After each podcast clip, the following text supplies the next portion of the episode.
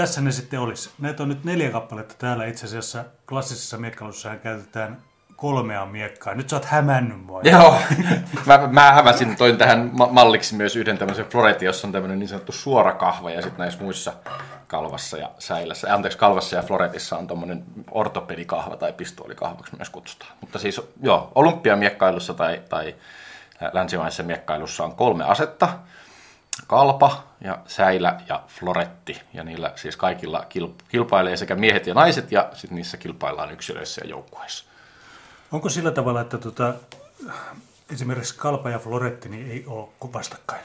Ei, ei vaan ne on eri lajit, ihan, ihan kokonaan eri lajit. Ja, ja niin kuin ei useampaan vuosikymmeneen on myös käynyt niin, että, että tavallaan ne maailman huiput miekkailevat vain yhtä asetta. Että tavallaan tekniikat ja, ja niin kuin ominaisuudet, joita vaaditaan, on sen verran erilaiset, että enää ei ole löydy sellaisia miekkailijoita, jotka maailman huipulla pystyisi miekkailemaan usealla aseella vaan että, että kalpamiekkailijat miekkailijat kalpaa ja florettimiekkailijat floretti ja säilämiekkailijat säilejä, ne on ihan, ihan eri henkilöt. Ja jos, ja jos vaihtavat lajia, niin ovat täysin avuttomat, avuttomia siinä vai? Joo, jonkin aikaa ainakin kyllä joo. Et, et tietenkin niin kuin kalvassa ja floretissa on ehkä enemmän yhteistä, eli, eli, eli siis kalpa ja floretti on pistoaseita, eli, eli niin kuin vain sen aseen päässä, päässä olevaan nappi, na, napin painumalla pohjaan, niin voi saada pisteen. Täällä, täällä on tämmöinen nappi, josta kuuluu kuuluu ääni, ja kun tällä siis tökkää vastustajaa ja tämä nappi painuu pohjaan, niin tämä sähköinen merkitsijälaite sytyttää valon laitteeseen, josta kertoo, että nyt on tullut osuma. Ja, ja, ja sen takia, että koska molemmat on siis pistoaseita, niin, niin, niin kuin aika pitkälle tietyt perusasetekniikat on samanlaisia. Että, että tavallaan niin kalpea ja säilämiekkailijat suurin piirtein osaavat käsitellä niitä aseita, mutta, mutta niin kuin erinäistä muista säännöistä johtuen, niin niin, niin te- tekniikka ja taktiikka ja tämmöistä asiat on kuitenkin Kalvassa ja Floretissa nyt jo eriytyneen oli enemmänkin ehkä samanlaisia vielä 70-luvulla, mutta nyt sitten niin kuin, tavallaan moderni kalpa on, on niin kuin er-, eronnut, eroutunut modernista ää, Floretista. Ää, ja sitten säilä, joka on, on tämä kolmas ase, niin se, se, se on itse asiassa niin kuin, sillä tavalla erilainen, että se on lyömäase, eli tavallaan te, siinä, kun noilla vaan pistetään sillä, sillä miekan kärjellä, niin siis säilällä yleensä niin kuin terällä lyödään. Ja, ja siinä, siinä silloin niin kuin hyökkäykset ja väistöt ja muut tekniikat on, on niin kuin erilaisia kuin kalpassa ja floretsissa. Tämä on todella mielenkiintoista. Mä en ole ikinä nähnyt näin läheltä nä, nä, nä, näitä miekkoja.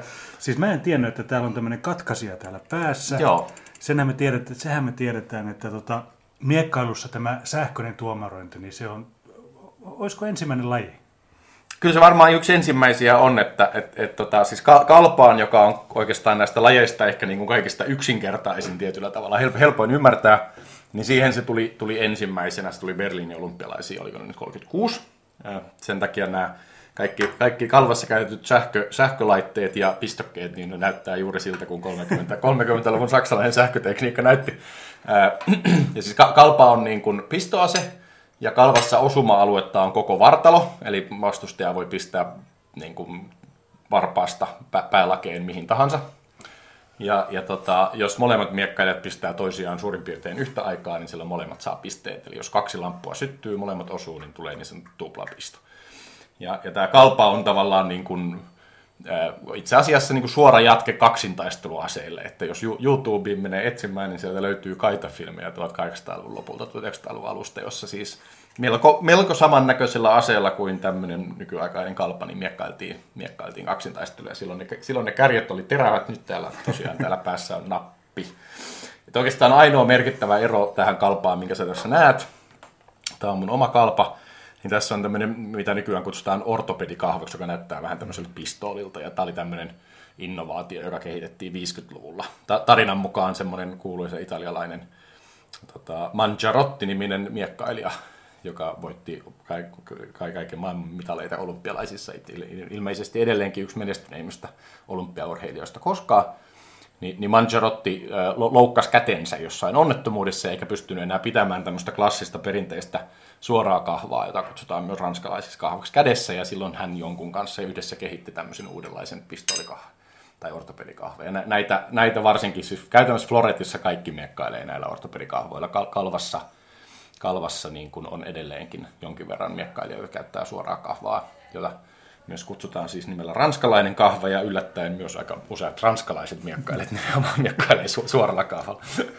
No miten tämä kalpa, kun täällä ei sitten olekaan tota, Anteeksi, säilä. säilä, niin säilässä niin ei olekaan katkaisia täällä päässä, niin miten tämä antaa sen merkiksi? Joo, siis sä- säilössä se taas toimii siis sillä tavalla, että, että näistä kaikista, siis kaikista kolmesta aseesta, niin, niin, tota, niin niihin aseeseen kiinnitetään johto, joka menee täältä vastusta, anteeksi, täältä miekkailijan niin kuin hihan alta tänne selkään, ja sieltä se sitten menee semmoiseen merkitsijälaitteeseen, että siellä on toinen johto. Ja, ja tosiaan näissä kalvassa ja floretissa siellä päässä on tämä ihan siis niin kuin nappi, eli katkaisija, joka merkkaa sen osuman, ja sä, mutta sä, säilässä, joka on lyömäase, niin siinä käytetään semmoista me, sähköön johtavaa takkia. Ja silloin kun tuo miekka ottaa kontaktia siihen takkiin, niin silloin syttyy lamppu. Eli se on ihan vaan puhdas niin kuin ko- kontakti. Et vi- virtapiiri sulkeutuu sen miekkailijan takin ja ton, ton aseen välillä, niin silloin, silloin lamppu syttyy. Kuinka, kuinka varmoja ne on?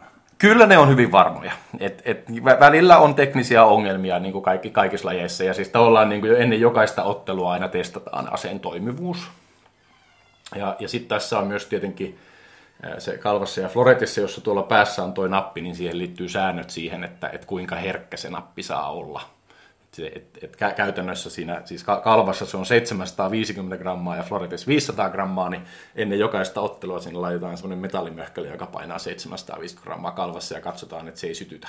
752 grammaa on okei, mutta 750 grammaa ei, ei saa, että sitä ei saa, ei saa syttyä siitä. Onko kukaan huijannut koskaan? Öö, Tai yrittänyt edes? No, no siis olympiahistoriasta tiedetään viisottelun puolelta. Tämmöinen tota, venäläinen, anteeksi silloin, silloin ne- neuvostoliittolainen viisiottelija, muistaakseni Ovichenko-niminen jäi kiinni siitä, että se oli, sillä oli tänne kalvan, kalvan niin kuin kahvaan kiinnitetty semmoinen systeemi, jolla se, jolla se sai virtapiirin sulkeutumaan ja, ja, tota, ja niin kuin lampun syttymään. Se, se on mun tietääkseni ainoa, ainoa niin kuin do, dokumentoitu tapaus. Että, että Tosi tästä äkkiä näkee, kun jos tietää minkälainen se miekka on, niin tästä äkkiä näkee, jos siinä on jotain ylimääräistä. Toki toki, ja sitten niinku kansainvälisissä kilpailuissa niin siellä on asetarkastukset, ja ne aseet vaan tarkistetaan, ja sitten vasta niinku annetaan miekkailijoille niinku alueelle tultaessa. Yle, Radio Suomi. Paljonko maksaa hyvä miekka? Siis Kaikki miekat on hyviä. ka- ka- kaikki miekat, aivan, kaikki, kaikki miekat on hyviä. Tota, ei, tämä ei ole hirveän, hirveän kallis laji loppujen varusteiltaan. Et siis ka, niin aseet, ei, miekat ei maksa hirveästi. Et, et tommonen kalpa, riippuen vähän minkälainen terä siinä on, eli, eli siis tämä niin varsinainen miekan terä on semmoinen vaihdettava osa ja ne katkeilee ja sitten niitä laitetaan uusia, niin riippuen minkälainen terä siihen on, niin ne maksaa ehkä 80-140 euroa kappale. Ja periaatteessa kaikki osat tuosta on vaihdettavissa, että sitten jos tämmöinen tämä tota, kädensuoja, eli niin sanottu kokilli m, niin kuin lommoontuu, niin sä voit vaan vaihtaa sen osan siitä, tai, tai vaihtaa kahvan. Ää, ja, ja tota, Floretti on suurin piirtein samoissa hinnoissa, säilä on, on ymmärtääkseni vähän halvempi, Nyt ei merkittävästi. Ja, ja tosiaan niin kuin se, oikeastaan se hintaero tulee vaan siitä terästä, että sitten niin kuin, jos menee niin tämmöisiin virallisiin kansainvälisiin kilpailuihin, niin siellä on tiettyjä turvallisuusmääräyksiä määräyksiä siitä, että minkälainen sen terän pitää olla, niitä kutsutaan niin sanotuksi fieteriksi, jotka on sitten vähän kalliimpia. Ne, ne on niin kuin, niin kuin, ö, tu- turvallisempia. Ja kest- to- toisaalta myös kestää pidempään. että mä itse olen esimerkiksi vaan päätynyt käyttämään fieteriä ihan sen takia, että ne katkeilee harvemmin, kun ne on, niin kuin parempi laatusta terästä. Onko miekkojen valmistaja joku miekkojen valmistaja Rolls Royce? No, no näistä teristä on eroja. Ja, ja varsinkin näissä Fieterissä, niin siis tavallaan, ni, ni, niissä on sellainen systeemi, että ne, se FIE, siis FIE on lyhenne kansainvälistä miekkaliitosta, ra, ra, ranskankielisestä sanasta. Ja, mutta sitten siellä aina niin kuin kerrotaan, että tämä on Fieterä ja sitten se on semmoinen kaksikirjaiminen koodi. Onko se BF vai, mm, mä en muista mitä muita niitä oli, niitä on useampia erilaisia. Itse asiassa se koodi kertoo, että mistä tehtaasta se tulee. Ja, ja tämä BF oli muistaakseni joku, joku Blur, niin kuin en, en muista, se on ra- ranskan kielen, jo- joku, joku siis veljesten perustama mie, niin kuin terätehdas, jossa tehdään niin kuin monien mielestä parhaat terät. Mä itsekin tykkään niistä BF-teristä tosi paljon ja ne on kyllä kalliita. sitten sit jossain ukrainalaisessa tehtaassa tehdään teriä, jotka on vähän halvempia, mutta ei ihan niin hyviä minusta. No paljonko maksaa siinä kokonaisuudessaan, kun otetaan puku vielä mukaan? Ää, ää, Miekkailupuku, siis maski on ehkä vajaan 200, reilu 150.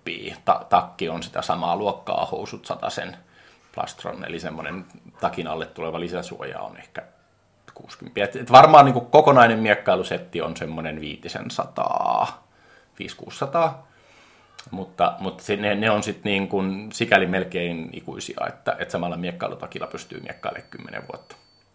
Ja esimerkiksi Helsingin miekkailijoissa me, meidän seurassa meillä on semmoinen periaate, että, että me, me välitetään junnujen käytettyjä kamoja, kun la, lapsilla on tapana kasvaa ja enää pieneksi, niin sitten voi jättää vanha, vanhat kamat meille myyntiin ja me annetaan vaikka uudet tai sitten toiset käytetyt tilalle. Ja niin kuin katsotaan, että, että niin kuin pystyy, pystytään pitämään harrastuksen hintaa alhaalla myös sitä kautta. Ja, ja sitten miekkailuseuroilla yleisesti on sellainen periaate, niin kuin me, meidänkin seuralla, että esimerkiksi jos tulee alkeiskurssille, niin, niin siellä saa kaikki varusteet lainaan, että ei tarvitse niin kuin investoida alkuun. Et voi tulla alkeiskurssille ja kokeilla ja sitten jos jatkaa, niin sitten voi ruveta esimerkiksi ostamaan varusteita pikkuhiljaa, ei tarvitse ostaa edes kaikkia kerralla. Usein monet ostaa ensin aseen ja hanskan ja sitten maskin, koska to- toisten ihmisten hi- hiisten maskien laittaminen päähän alkaa jossain vaiheessa tuntua vastenmieliseltä ajatukselta ja, ja siitä, siitä sitten eteenpäin. Että. Voiko miekkailun aloittaa vähän vanhemmalla iällä? Voi, ehdottomasti siis. Me, meilläkin on, meidän seurassa on ihmisiä, jotka on aloittanut miekkailu 560 ja vanhemmat, jotka harrastaa. Meillä on yli 70, jotka käy täällä säännöllisesti treenaamassa. Ja, ja nuorimmat sitten, mä itse vaan menen 6-8-vuotiaita, että 6-vuotiaat on suurin piirtein nuorimpia, mitä meillä tällä hetkellä on. Mutta mut ehdottomasti voi aloittaa, aloittaa vanhempana ja, ja, ja tosiaan monet aloittaa. Ja esimerkiksi Suomessa on tosi, tosi vireä niin veteraanimiekkailu miekkailuskene sille, että, että jos vähän vanhempana aloittanut, niin veteraanikisoihin voi mennä mukaan ja sieltä, sieltä löytää niin kuin sopivia vastustajia myös. Yle, Radio Suomi.